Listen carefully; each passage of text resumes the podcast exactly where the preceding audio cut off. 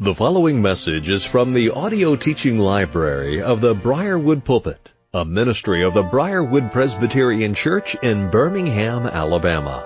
Our speaker is Dr. Harry Reeder, Senior Pastor of Briarwood Presbyterian Church. It is our hope and prayer that this message will equip and encourage you in your walk with Christ, and as a result, you will be used by our Lord as an instrument of change to further His kingdom and bring honor and glory to the name of Christ. Here now is our pastor teacher, Harry Reeder. Would you take your uh, Bibles now and look with me in 1 Corinthians chapter 4 and uh, verse 1 and 2. This, this is how one should regard us as servants of Christ and stewards of the mysteries of God. Moreover, it is required of stewards that they be found faithful. The grass withers, the flower fades. The word of our God, it abides forever. And by his grace and his mercy, may this his word be preached for you. Please be seated. If I may um, take the liberty to speak um, in a personal and pastoral way as we go into this and as we continue in our every member commitment season. I thought I might just share something uh, that um, hopefully would be uh, somewhat helpful, uh, or at least it'd give you some insights as I pull a little bit of a curtain back here. Uh, one of the great joys when you're called into the ministry uh, as a pastor uh, is the great privilege of the rhythm and the regularity, first of all, of Lord's Day morning and evening worship, and then secondly, your calling and your place in that worship of uh, the, rather, the regular pastoral commitment to consecutive expository preaching. That is, preaching through consecutively texts of Scripture, knowing that everything is inspired and profitable, and knowing that God has built uh, balance into His Word itself. And uh, instead of you just kind of going off on a hobby horse, then that is that's what builds um, uh, the whole Bible to make whole Christians, consecutive expositional preaching. But I've also come, um, probably since I've been here for now 24 years, uh, I've, pro- I've, come to love that um, other little piece, and that is in certain seasons in the life of the church where the leadership has brought a particular focus uh, that, that at that moment you then do topical. You're still doing expositional preaching, but it's topical or thematic, focused upon that season. Uh, we're about to enter into such a season, the Advent season. Uh, we do so during Holy Week. We do so in a national missions conference, which we always do leading into our every member commitment season, a world missions conference. And, um, and I have come to deeply appreciate those. You know, the church's mission is to make disciples that are able to go into all the world as salt and light. And the pastor's role is kind of like in disciple making, evangelism and disciple making, the pastor's role from the pulpit ministry, certainly to be involved in his own personal life, but from the pulpit ministry, it's like uh, to teach people to observe all that they, that God has commanded, then expositional pastoral preaching is like the waterfall that starts the process. And then it comes and begins to focus into greater power in like a congregational community, a Sunday school community. Then it focuses more into the uh, small group discipleship as lives get on lives and um, and so discipleship informationally and relationally take place. And so uh, that's that consecutive expositional preaching. But one of the things I came to realize about uh, these seasons where we're able to focus on a particular topic, as our um, as our leadership has laid out these special seasons during the year, is that topical expository. It's almost like I get the opportunity to do almost a one-on-one, although I realize this is not one-on-one, but I get to go to an issue with you personally from the foundational features of God's Word that address that issue. And uh, so I've come to love that. Uh, one of the challenging things when I came was to know uh, we didn't have this at uh, Christ Covenant on every uh, EMC uh, season, and so that was one of the one of a number of daunting challenges 24 years ago. But I've actually come to love it uh, very much because I know I have experienced how important stewardship is in my life, how it's built into and actually a vital subset of discipleship. And the reality is discipleship leads to stewardship of all of life under the direction of God's Word. And so this has become a, a just a, a, a delight to be able to take moments like this Lord's Day and look at this issue. Now, as you know, we have been uh, focused upon spiritual gifts, the stewardship of our spiritual gifts. And we actually began that ministry theme. We began with the very text that I just read to you. So I thought it would be appropriate on an EMC stewardship Sunday that addresses on your card not only your uh, financial uh, stewardship, but also your spiritual gift and ministry stewardship, it would be appropriate for us to come back to this text. Uh, a very, a very uh, wonderful text in the scripture and a rather challenging text, but also an insightful text. Uh, if you've got your copies of God's Word there, uh, would you take a look with me at that 1 Corinthians 4, verses 1 and 2? And I'd like for us to take a, take a look at it. Now, go back with me to that verse 1. Um, this is how one should regard us. That's an interesting beginning, isn't it? Now, some of you who have read these various passages of scripture, uh, throughout the epistles and the Pauline epistles, you know that the apostle Paul uh, interacts when the, and those epistles that he's sending to churches, he interacts with them uh, on a very personal level. And um, he even calls out names. The end sections have a lot of names and has a lot of issues. Corinthians, actually the rest of this chapter from chapter 5 on is going to answer seven questions that the leadership had sent to him. But from the membership and maybe some of the leadership, some other things had come to him. If you're reading 1 Corinthians uh, chapters 1 through 4, uh, you'll find out that there is um, very clearly the apostle Paul is the object and the subject of some highly personal directed uh, criticism, uh, almost slanderous. And, um, and he refers to some of it in these texts of scriptures. And here, he's responding to it. What, what, uh, what's being said about him and his team and his overall team. Uh, the apostle Paul found out what is, uh, true by many that, um, friendly fire is usually not very friendly.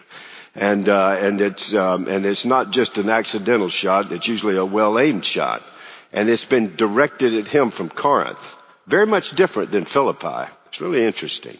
Uh, but uh, but it's been directed to him, and he's responding to it. What's interesting is how he's responding. He responds by saying, "I know how you regard me. I've heard how you've regarded me."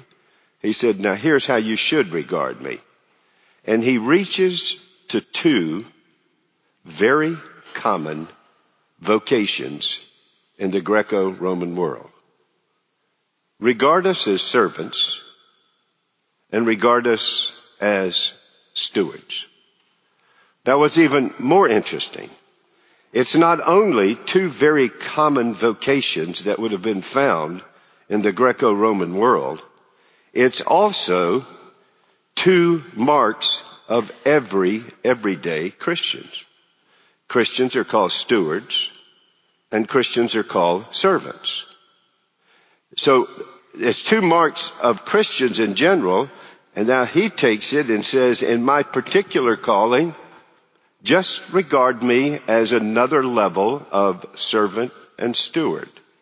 Servant of Christ, he called me to this, this ministry I have. and a steward of the mysteries, the things you wouldn't know if God didn't reveal. That's what the word, when you read the word mystery in the New Testament, don't think Agatha Christie. Don't think that. It's not, oh, I gotta solve a mystery. No, mystery means something we wouldn't know if God didn't reveal it. And so that's what he is saying. He is an agent of revelation as we giving us 13 epistles in the New Testament, revealing things to us about our God, who He is and what He has done in and through His Son Jesus. And that's what He says to them. So two common professions, two common marks of every believer set aside for his particular calling. And so instead of going into the heights of defending himself in what's coming to him from Corinth, he decides, no, I'm just going to be very matter of fact. Here's two descriptive words for us. You'll find them used throughout society and you'll find them actually having been declared as marks of every single believer. But now here's what it means in my case as a stu- as a servant of Christ and a steward of the mysteries of God that have been entrusted to me to reveal to you. Now let's take just a moment with those two words. See that first word, servant? That's the word doulos in your Bible. Now, 60 plus percent in the first century, 60 plus percent of the Greco-Roman world would have been some kind of a slave or servant. Um, some have it higher than that, but I think I think a fair estimation from the research I've been able to find is about 60 plus percent would have been found. Now, some of them would have been um, captured servants and slaves. Uh, from military conquest. Some of it would have been chattel slavery. Uh, some of it would have been ethnic slavery. Some of it would have been indentured servitude. But this is a very particular kind, a doulos. And this particular servanthood is sometimes translated in your Bible bondservant. The reason why is because they continue to be in servitude by their own act of bondage, their own bonding of themselves. In other words, a doulos is someone who has been in some form of servitude, but the master has delivered them from it, has emancipated them from it. But they, out of three things, allegiance, out of affection, and out of appreciation. Allegiance, affection, and appreciation have placed themselves as servants freely uh, to that same master whom they had served and who had emancipated them, but now they put themselves back in their charge. That's the, that's the word that's being used here. Doulos. Then he says, here's the word, the next word that he used is the word, um, is the word, um, steward. Now, this same word, if you go to one of the, there are two very famous stewardship parables in your Bible. One is in Luke 12, and the other is in Matthew 25. I'm going to refer to both of them this morning. Now let me refer to the Luke 12 now. The Luke 12 text is a, is a stewardship parable, and in it, the steward, it's the same word that's translated steward, but there it's translated manager. This word in this text that's translated steward in your Bible, you'll find the word, you'll find this, you'll find the English word manager used um, at times.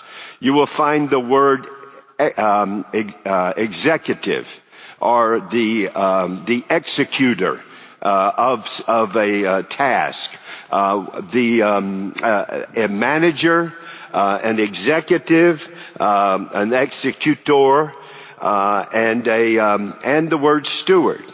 And as soon as steward is there, you know that that, that is being chosen because it's looking at the issue of stewardship. Now, back when we were in our ministry theme, I took a little bit of time on this, so I'm not going to take any time now except to remind you. That word in the original language is the word oikonomos. Oikonomos. We translate that stewardship. It's actually two different words that are made into one word. We call that a compound word. It's oika, that means house. Nomos, rules. House rules. Uh, my mother had a lot of them. Um, many of them that we were utterly responsible to obey to the uh, letter. Um, oika noma. In fact, my mother, I love her, I miss her. Just thinking about her this last week as I was thinking about this and all the rules that we had um, that uh, for conduct, when you took your shoes off, where you went there, what, how you make up your bed, how you put the towels up. Oh my goodness, I remember all of it, and I'm convinced if there is a picture in the dictionary beside OCD, it's my mother's. I'm sure of that. And uh, she she had tight ship on this. So house rules and oikonomos transliterated, that is just taking the Greek letters and putting them into English letters, we get the word economics. The business of life. Economics. That's the word for stewardship. So when we're looking at stewardship, we're looking at a life discipline to be managed and by certain rules from the master, we are the executors as stewards of the resources that he has given to us. Now here's what's really interesting. In the Greco-Roman world, if families had means, they would always have a steward. And over 90% of the time, by the estimates of one uh, historian, over 90% of the time, that steward would be a doulos, a bondservant. And you can see why they would tend to do that because a bondservant would have a relationship with the master built upon what? Appreciation, allegiance, and, um, uh, and affection. It, that's why we call it a slave or servant of love and devotion, a bond slave, a bond servant. And so it's interesting that Paul puts these two together given what you would have encountered in that first century to talk about not only himself, but Christians. We who have been emancipated from our sins, now coming to Christ as Lord, allegiance, out of affection, if you love me, keep my commandments. We now give our lives as worship, gratitude, appreciation for all that we are and all that we have that we don't deserve, but was freely given at a great cost to God. I mean, that's, it's just amazing to me how those things are so first century clear to those who would have read this and to those who would have taken a look at it. And, and what would be obvious as soon as you looked at it, what would be abundantly obvious is what is it that guided the steward, the servant who had been appointed as a steward? I want you to think of two things as a steward.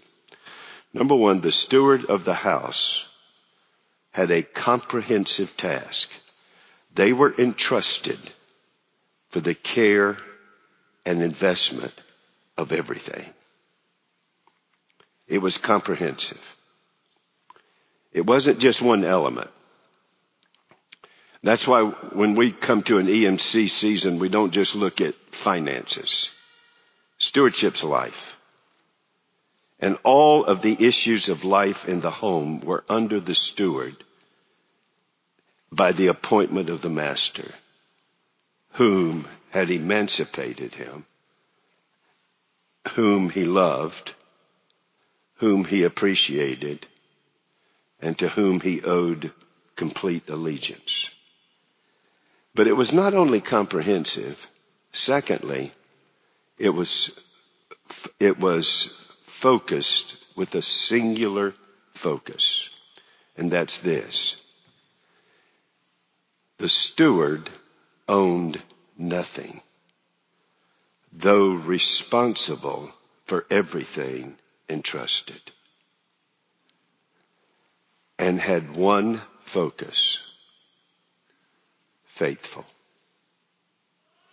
That when the time for evaluation came, the steward was found faithful.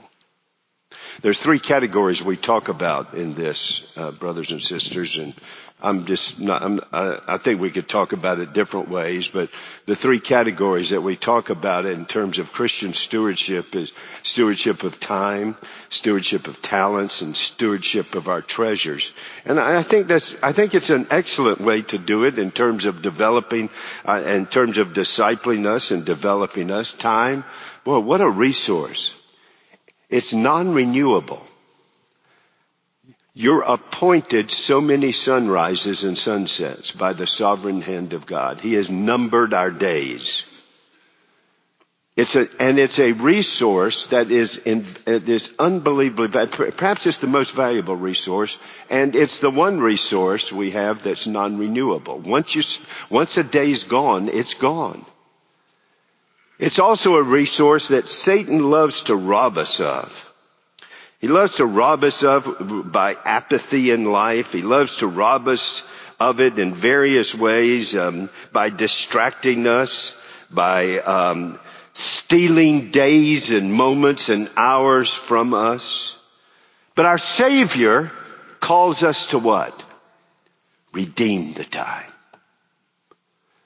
Don't lose it even in a fallen world. Don't be distracted. Redeem the time. Make the time profitable. Redeem it. Manage it. How do you, I like this term better. How do you spend your time? Knowing once you've spent that day, you don't get it back. It's done.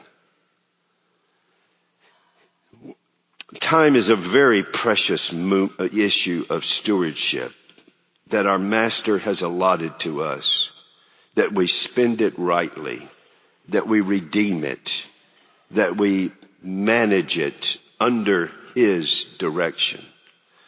Secondly, talents. Obviously, these all develop, deserve much, much more uh, time than we can give to it, but the talents uh, in this sermon. Uh, the, the talents you have. I, I, like to divide talents into two categories. You've got physical talents, which includes your mental abilities, your your skills, your uh, your inclinations, your reflexes, your coordination. You've got all of that, phys- those physical talents that God has endowed you with.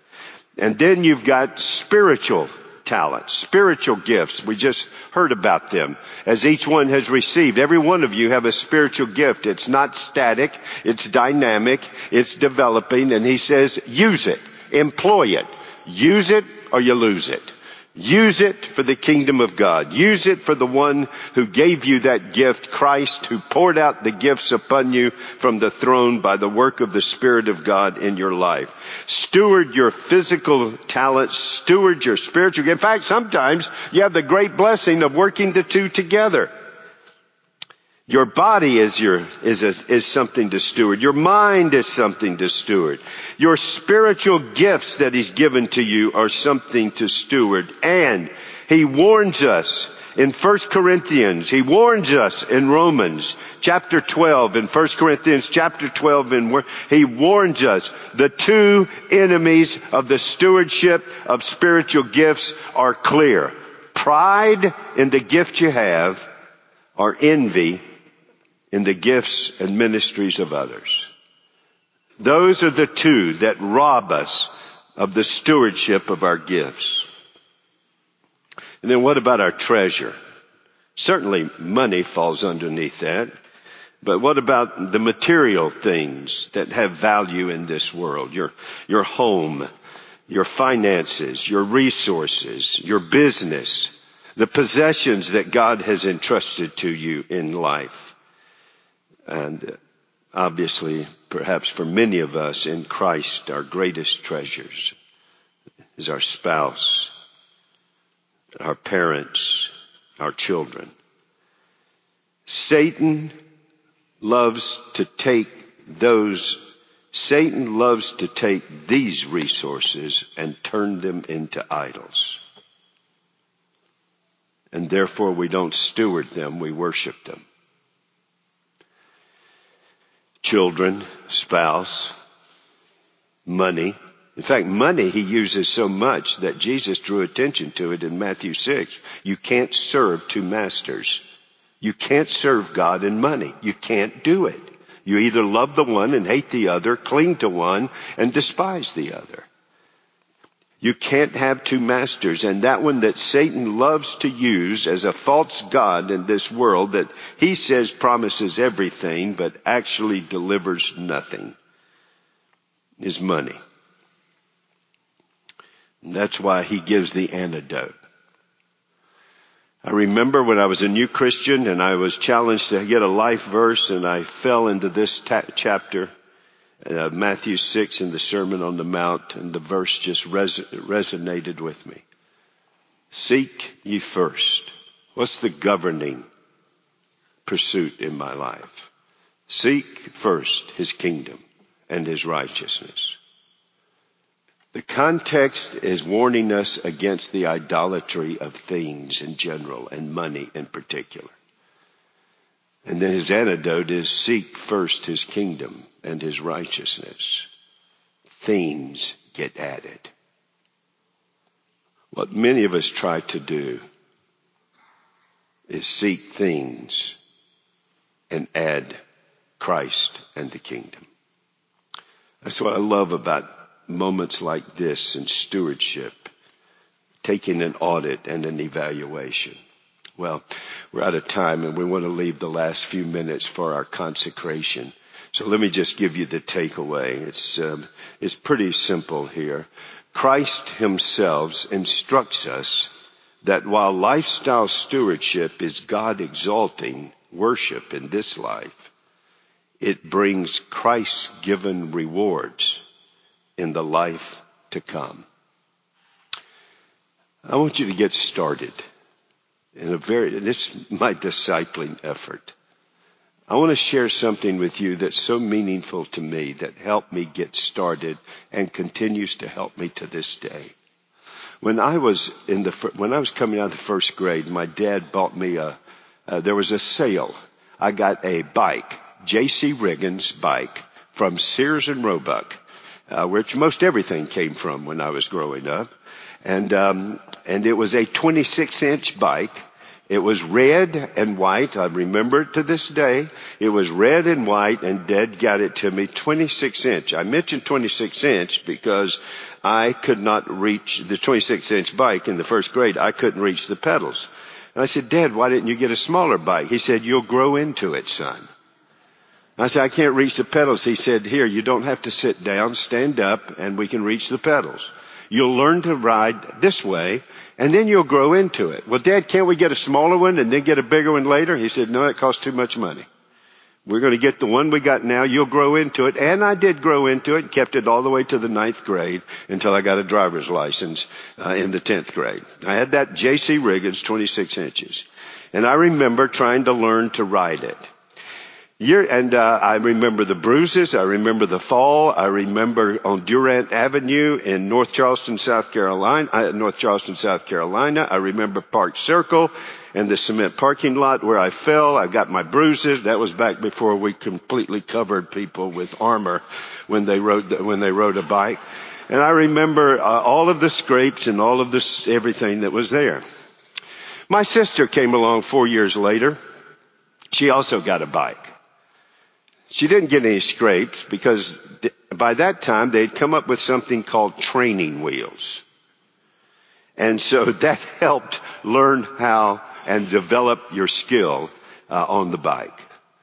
Can I give you a couple of training wheels in these areas of stewardship that have helped me? Time. I will give you two training wheels. How can I be a good steward of my time? Number one, honor the Sabbath. The promise in scripture is if you honor the Lord's day, the other six You ride the heights of the earth like an eagle. The Lord's Day. Not just any other day that you squeeze in a worship service. Learn the blessing of the Lord's Day. You'll find an unbelievable impact upon the other six days. One other training wheel. Learn to prioritize your life. Putting what's important in your calendar first. Start with the Lord's Day. Then what's important? Harry, how do I determine what's important? I would love to spend a day with you on this, but can I, I've only got 30, I've only got 10 seconds. Take every vow that you make before God and make it a priority in your life. You took a vow at your marriage. Make your relationship, your wife, a priority. You took a vow in your baptism and the baptism of your covenant children. Make the priority of raising your children in the nurture and admonition of the Lord. You took a vow in the membership of the one institution that's headed to eternity, Christ Church. It's not our playground. It's the body of Christ. What were my vows? Am I living them out before the Lord? You take a vow of integrity in your business. Wherever you've taken vows under the eye of God, there's a good place to start your priorities in your calendar. Secondly, talents. May I plead with you to take advantage of not only nurturing your body and your mind, learn, study your body, buffet, not buffet, buffet your body. Make it the slave of Christ that you're ready to serve him so that when the spirit is willing, the flesh won't be weak. Then spiritual gifts, get started. Where has God given you a passion? Get started in ministry. He's given you a gift. He's given you a heart for something.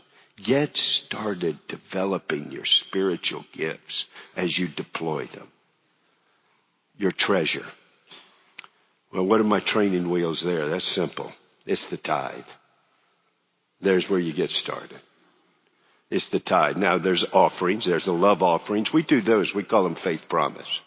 There's alms offerings. We do those. They, those are at, uh, communions for mercy ministry.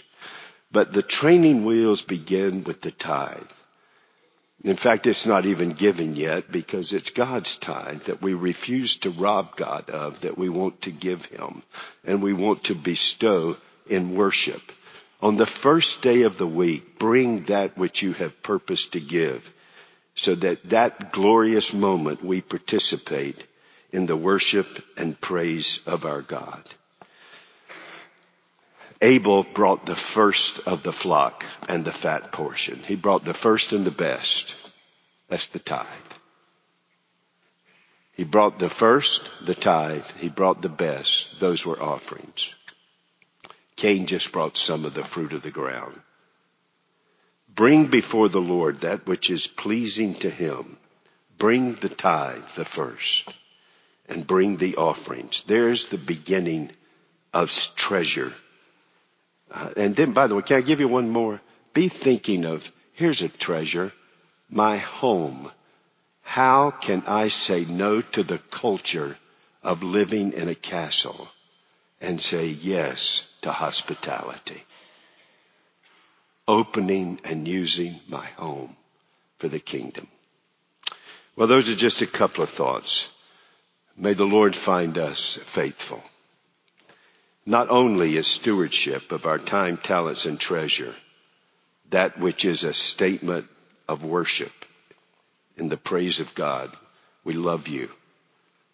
We're, we're our allegiance, our affection, and our appreciation and praise to you. But it also is the word, it's also in that which is to come. In Matthew 25, the other parable, our Lord says, The man with five was faithful. The man with two was faithful. Two things strike me. Both of them heard the same thing. Well done. Good and faithful servant. It's the heart of a servant that makes a good steward. And then he says, I will appoint you in the new heavens and the new earth. I will appoint you over these cities. Can I tell you what that servant will do on that day? He'll do on that day in the new heavens and the new earth with his reward what he does this day with his resources. This was practice for that. And on that day, we'll take that and praise his holy name. Let's pray. Would you just take a few moments, please? Um, and the card that you've got there that we're going to bring forward and place in the baskets and commit them is how the Lord would use them. Would you take just a few moments and consecrate it in prayer to the Lord, remembering whether it seems to be much or little, the whole point is God is in it. God takes the much and manifests much more. God takes the little and the little becomes much when God's in it. Consecrate it right now. Your time. Your talents.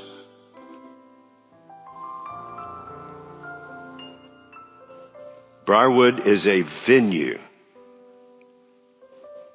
this is to the Lord. His church is responsible, its stewardship of it. You heard so much even in the National Missions Conference of many of the ways that God's going to use this. Consecrated time.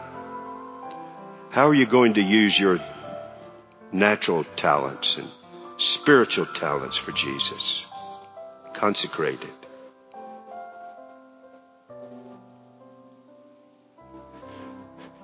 And his tithe. Opportunities for offerings are coming at the World Missions Conference. Communion services, alms offering. But right now, our Lord's tithe consecrated to Him. Jesus, thank you so much that you've saved us and emancipated us so we're yours, we're servants. And thank you with the heart of a servant we can engage in stewardship. And with anticipation, we will see what you do with this act of worship of our stewardship this coming year. And, Father, and we will anticipate of what we will do with the rewards attached to this stewardship. On the day of stewardship judgment for us, we will take them and praise you. But on that day, we want to be found faithful because of what happens this day. And on that day here, well done, good, faithful servants. In Jesus' name, amen. You have been listening to a message by Harry Reeder, Senior Pastor of Briarwood Presbyterian Church in Birmingham, Alabama. For more information on the resources available through Briarwood Presbyterian Church, or for more information on the teaching ministry of Pastor Reeder, visit us at briarwood.org or call 205 776 5200.